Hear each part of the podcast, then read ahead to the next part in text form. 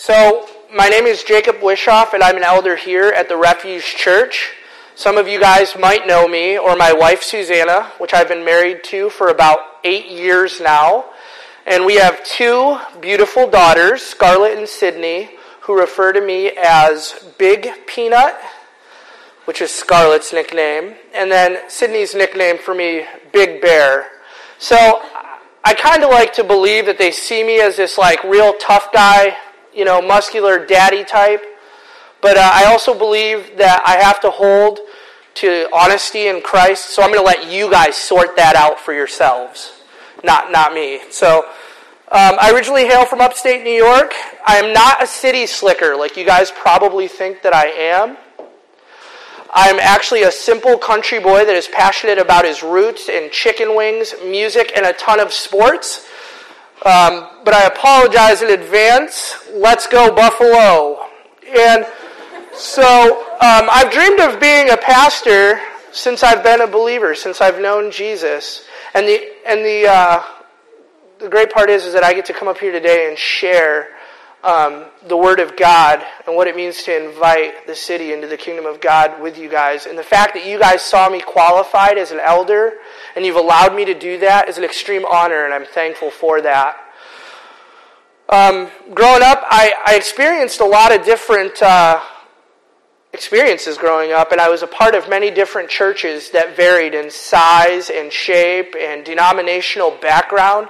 So while going there, the foundational truths of each of those churches might have been similar and it might have been spoken similar, but we would find out later that two words might mean entirely different things. So while I understood it in one context, I might not at the other place that I eventually went to two years later, and then it was kind of this confusing hodgepodge of what do I actually believe. And what we want as a church and as a church body is for you guys to walk out understanding our mission statement and what that is, and to be able to live that out through our theological vision. So, for the past several weeks, we've been going through a sermon series titled The Way We See the World. And really, what that is, is how we view our mission and how we see that being played out in the theological vision among our own lives individually, but then also as a community together representing the Refuge Church. And our mission statement is Christ healing community. And we play that out by our theological vision, which is that we are a church of the city, um, incarnating King Jesus in city life speaking its languages, or language, sorry, singing its rhythms, sharing spaces, freeing the oppressed, fighting injustice, finding people of peace, and inviting the city into the kingdom of God. And today we're actually looking at what it means to be a church that is inviting the city into the kingdom of God. And I, and I just want to point out three things that were said last week in the sermon we were talking about finding people of peace because I think that the ideas that I have really hinge or piggyback off of the thoughts that were expressed, and that was that people are waiting to hear about Jesus. There are people in our community that are longing to hear about the message that we have already received, spoken in their language. They are ready and they are, they are waiting for someone to come and share that. And God has prepared the hearts of those individuals already in advance to be able to accept that and to hear that message and to say yes to the kingdom of peace. And that every person that accepts that message of peace will create a community that also will become a hub of peace that will create other places of peace, communities of peace that will eventually continue that so that many different communities and many different cities and many different people are hearing about the Word of God and Jesus and who that really is and why that's important for the life that they have. Um, so, if this is in fact true that people are waiting to hear and that hearts are already being prepared and that these open doors are leading to communities of peace, I really I think we have to get an understanding of what the kingdom of God is. And I'm going to echo the sermon series that we went through a few months back. These are not my own words. I do agree with them. And I believe firmly that this explains it to the best of the ability. And if you guys go back, you want to hear it, there's just a great uh, explanation of what it is and, and how that plays out in your life. And I encourage anyone here to actually listen to it. Um, so, what is the kingdom of God? And the kingdom of God is expansive. It is huge. It is, it is a big kingdom. This is not just this small thing that's limited to what we see in front of us. It is not limited to the everyday experiences we have. It is much bigger. It is outside the world we live in. It is, it is uh, this everlasting place that has no start time and it has no end time. It has always been. It is a everlasting, forever kingdom. And while many kingdoms have existed and many rulers have had uh, different reigns and eras on earth, they all have come to an end, whether that is through war or famine or disease, but there is a start time and a finish time, whereas the kingdom of God does not have that. It is it was, it is, and it always will be. It is ongoing. And this kingdom, this huge kingdom, is a kingdom where God is, Jesus is the king of this kingdom.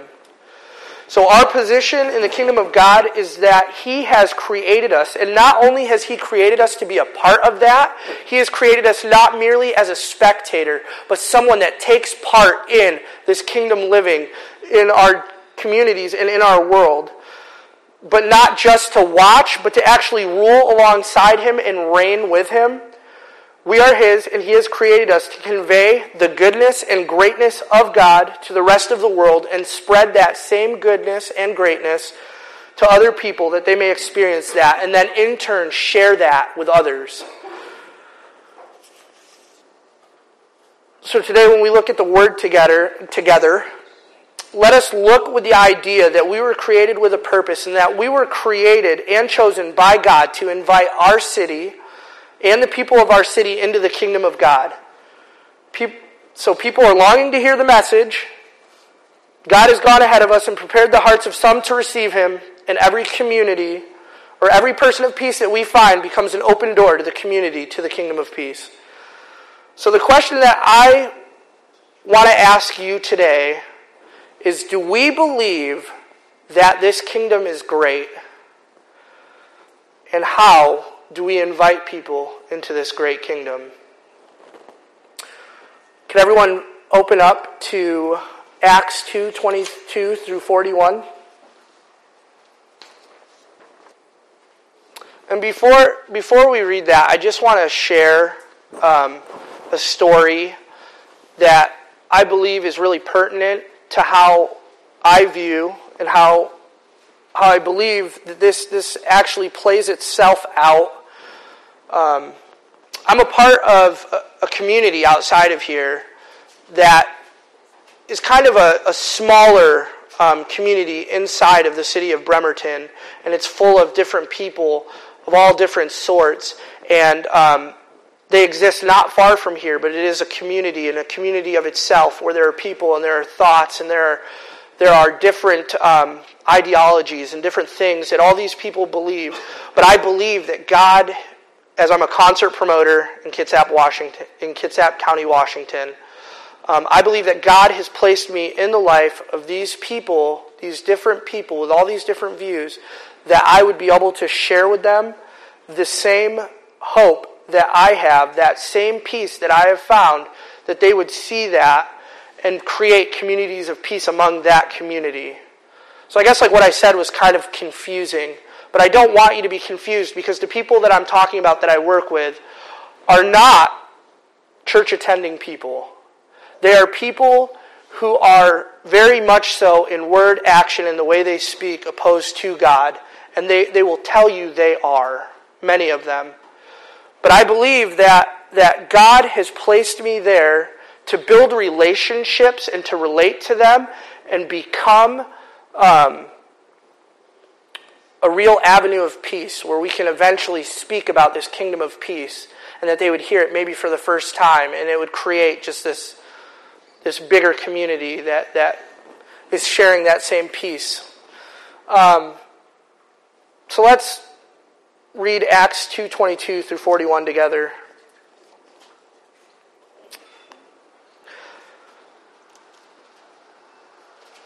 Fellow Israelites, listen to this.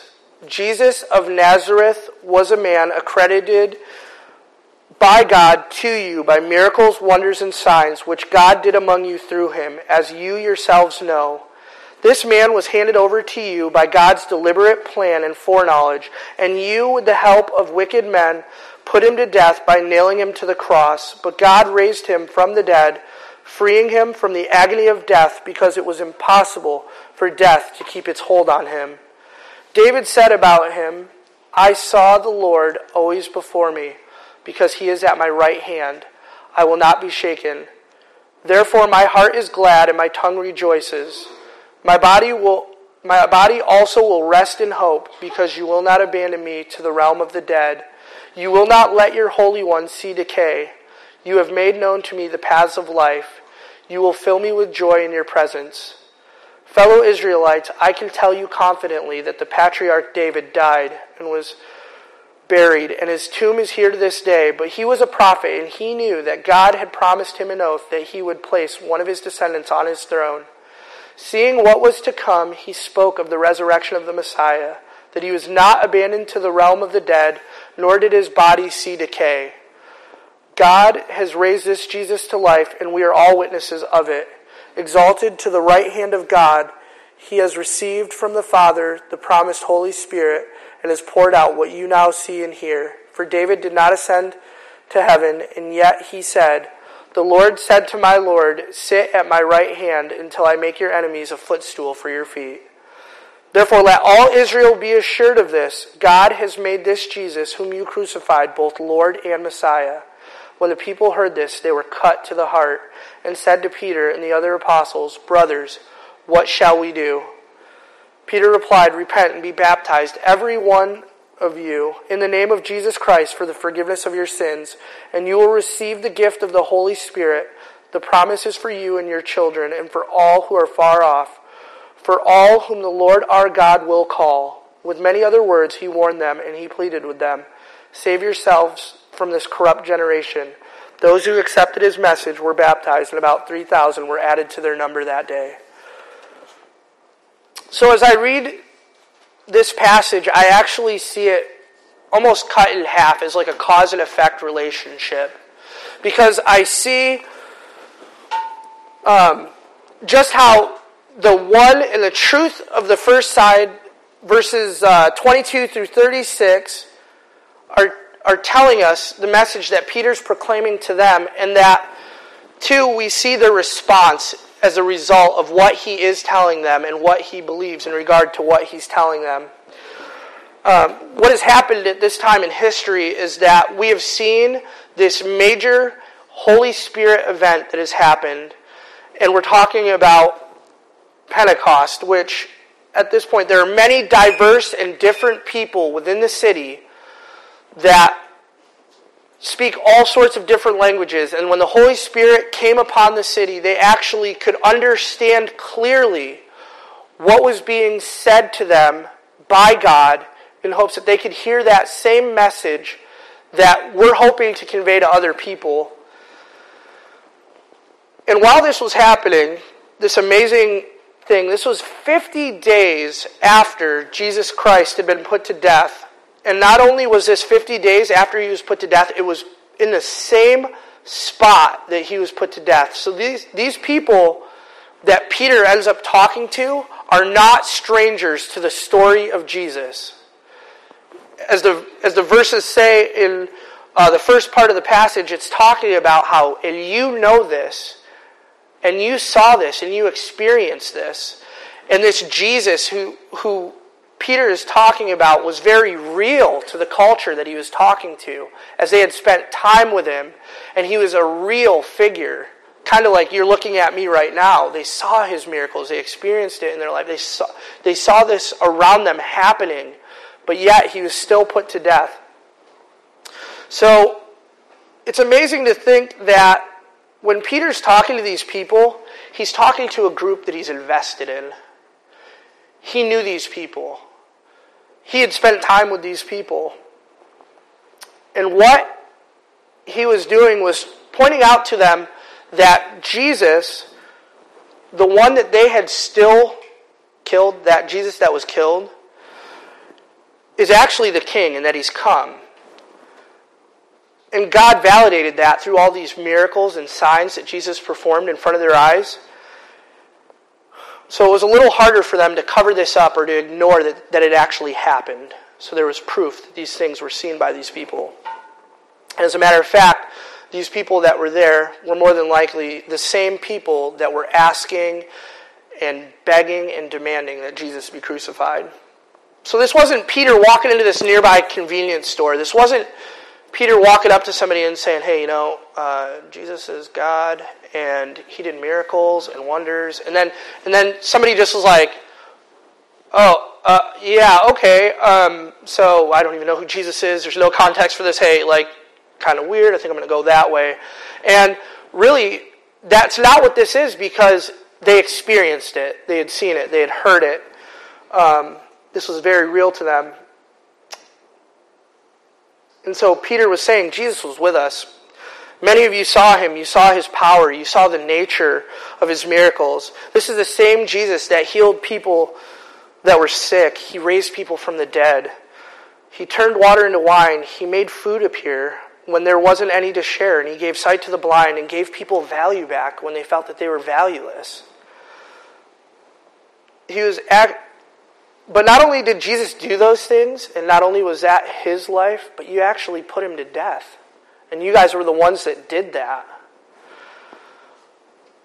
Uh, so this story is absolutely amazing. These were the people of the city that were opposed to Jesus.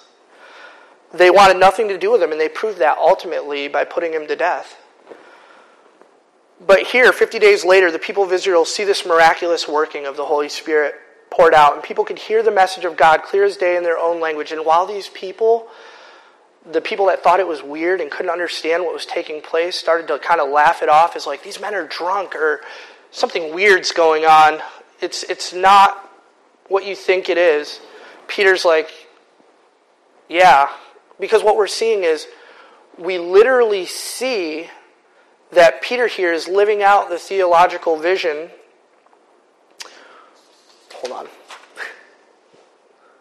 But here's Peter, and he wants to make sure that the credit goes to who it's deserved.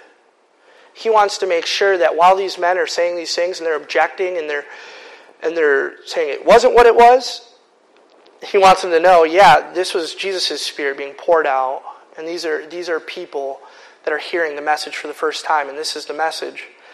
So we are literally seeing the theological vision of the refuge church, I believe, being played out in Bible times. Uh, Peter enters this city and he's become very much so a part of that city. It was a diverse city, many people of different languages, and he realized that. He knew his audience. Um, there were more than one people group that were represented here, as you saw earlier in the chapter, if you were to look at that. And so Peter is entering, and in a very Jesus like fashion, um, he's incarnating King Jesus in this city life. He's going in and he's, he's saying, um, with the same passion that Jesus came in and he, and he met the woman at the well, or, or that when he approached Zacchaeus, in the same fashion, he is using um, that to engage the people that had killed Jesus. Speaking of speaking the language of the city, he brings them through tradition and then reminds them of David something that they had already known about their great king. And David was a hero, okay? If you look up the timeline of David's life, you're going to see many amazing things that actually took place. Like David was the giant killer, he was God's chosen king, he was a successor to Saul, he um, was a conqueror, a mighty warrior. So this wasn't just a, an average king, this was a great king. This is a great worldly king, and he brought them up, speaking he brought him up speaking that language. Peter was very present in the city and he was giving an invitation to that city, sharing their spaces, He was invested and he was building relationships. He understood their culture, he knew his audience, and he actually spent time with them. So, by understanding this history, we now come face to face with the realization that this wasn't an easy task. But what is it about what Peter, what we see in Peter, that made the people of Israel not only hear his words, but also accept the invitation that he offered? And I think the first thing is, is that Peter was revealing that the kingdom was an inconquer- unconquerable kingdom. That Jesus and his kingdom are incorruptible, and he is an unconquerable king. Jesus cannot be destroyed. So while we think of finality being death, Jesus overcame and conquered death. Peter is saying that although you people put him to death, the grave could not hold him because he is the greatest king that has ever come and he was dead. There was not a, there was not a, well, he must have been moved by grave robbers experience. There wasn't this, he must have been sleeping. He was dead. They had acknowledged that he had died. But the death that he experienced, although it has a very human permanence, could not hold him because this kingdom isn't an earthly or human kingdom. Isaiah so the kingdom is not merely an earthly kingdom. Earthly powers cannot destroy the kingdom. It is impossible for men to disrupt the plan of God. So Isaiah 14:27 says, "For the Lord Almighty has purposed, and who can thwart him? His hand is stretched out, and who can turn it back?" The kingdom of God is an unconquerable kingdom, and they cannot people cannot destroy what God has created. The second thing I think Peter is revealing here is that Jesus has always been king. And how I think he's doing that is by bringing in David, the tradition, the culture, and the language of that city. He was talking to them about, you know, even David acknowledged Jesus' reign. Um, Jesus didn't become king, like I said earlier. There was not a space in time or, or a time when Jesus wasn't king. Jesus was always there from the beginning. There was, there was no start time. He has always been. There is no ending. He always will be. Just because his earthly existence wasn't here on earth, he still existed. He wasn't born into that role of king, and he did not earn it. He just was, and is, and always will be. So, in speaking the language of the city, Peter references perhaps the great earthly King David, but Peter speaking the word of God that the people of Israel already knew because they knew what David had said. That was a part of their history. That was a part of, the story of their lives. They knew about David. They knew what David did. They knew how David spoke of God. And so he reminds them here's David. I saw the Lord always before me because he is at my right hand. I will not be shaken. Therefore, my heart is glad and my tongue rejoices. My body also will rest in hope because you will not abandon me to the realm of the dead. You will not let your Holy One see decay. You have made known to me the paths of life. You will fill me with joy in your presence. And then again, a few verses later, the Lord said to my Lord, Sit at my right hand until I make your enemies a footstool for your feet. Here is the greatest king at this time the earth has ever seen, acknowledging that Jesus is the greatest king with the unconquerable kingdom that has ever been, right?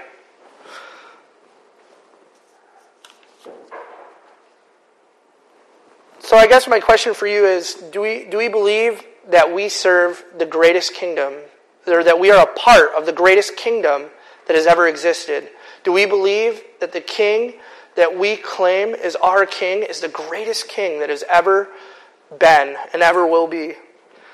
If so, I, I truly believe that this is going to call us into action the way that we think about these two things. That we believe that the kingdom of God is this unconquerable kingdom. We already know the ending.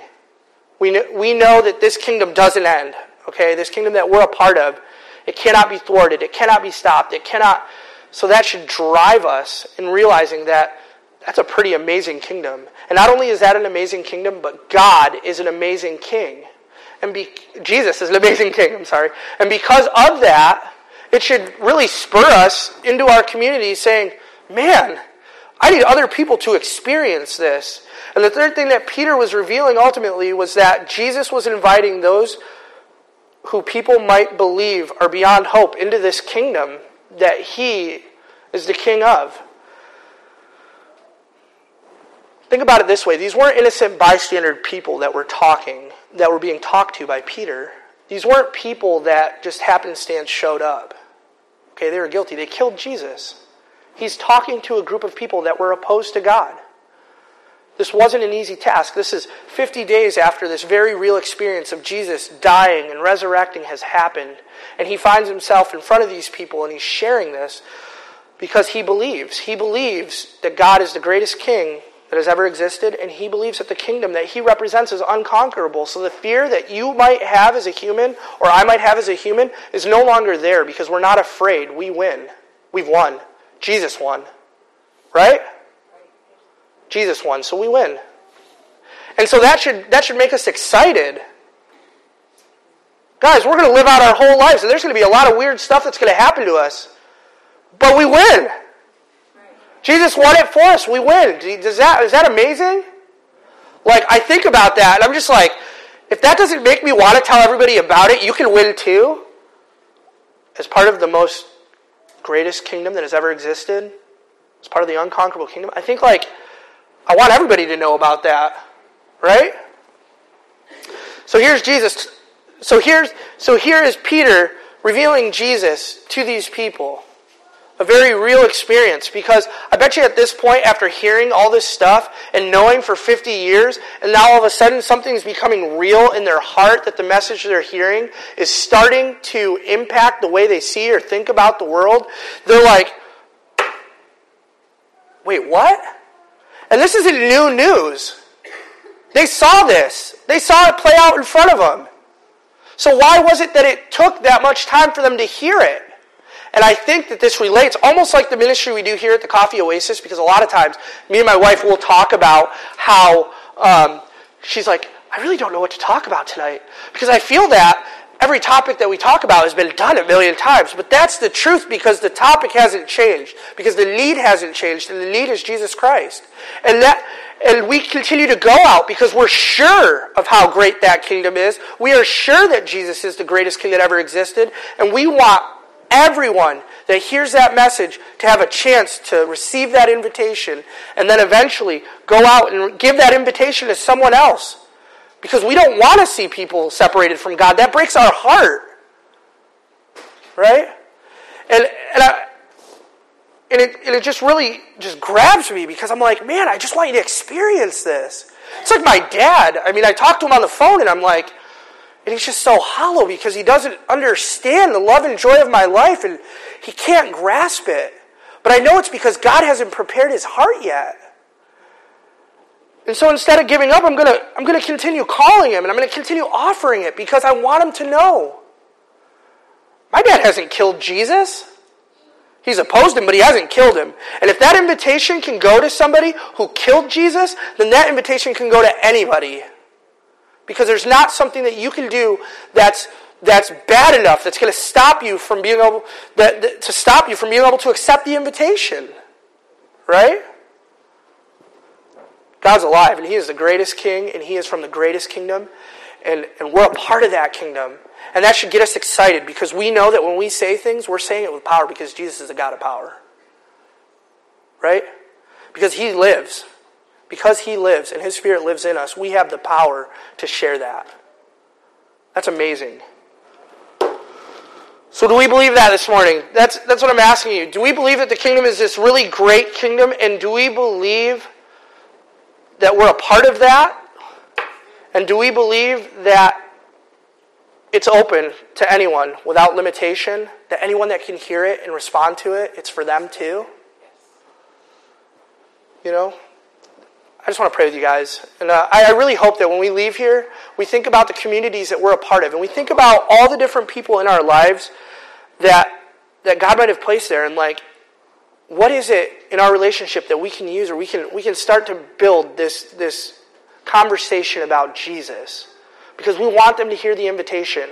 And I know you guys are probably like me, where I'm like, I've talked to my dad about Jesus like a million times and he still hasn't heard it. But I want you guys to know it's because their heart's not prepared yet. And when we pray, we should be praying, God, prepare their hearts so that when they hear you, they can respond to that and that they're not stuck where they're at, that they're not just dead. Let's pray. Father, we just thank you uh, so much for this morning, and I thank you, God, that we were able to uh, talk about your word, and I pray that we would become confident like Peter was, and we would share you, and we would be excited about sharing you, and God, that that would be the song of our heart. God, that we would be a people of this city, and, and we would just uh, create residence here. We would invest and know the people around us, and that we would invite them, God, into this great kingdom to belong to the greatest king that has ever existed. I thank you, Father. Amen.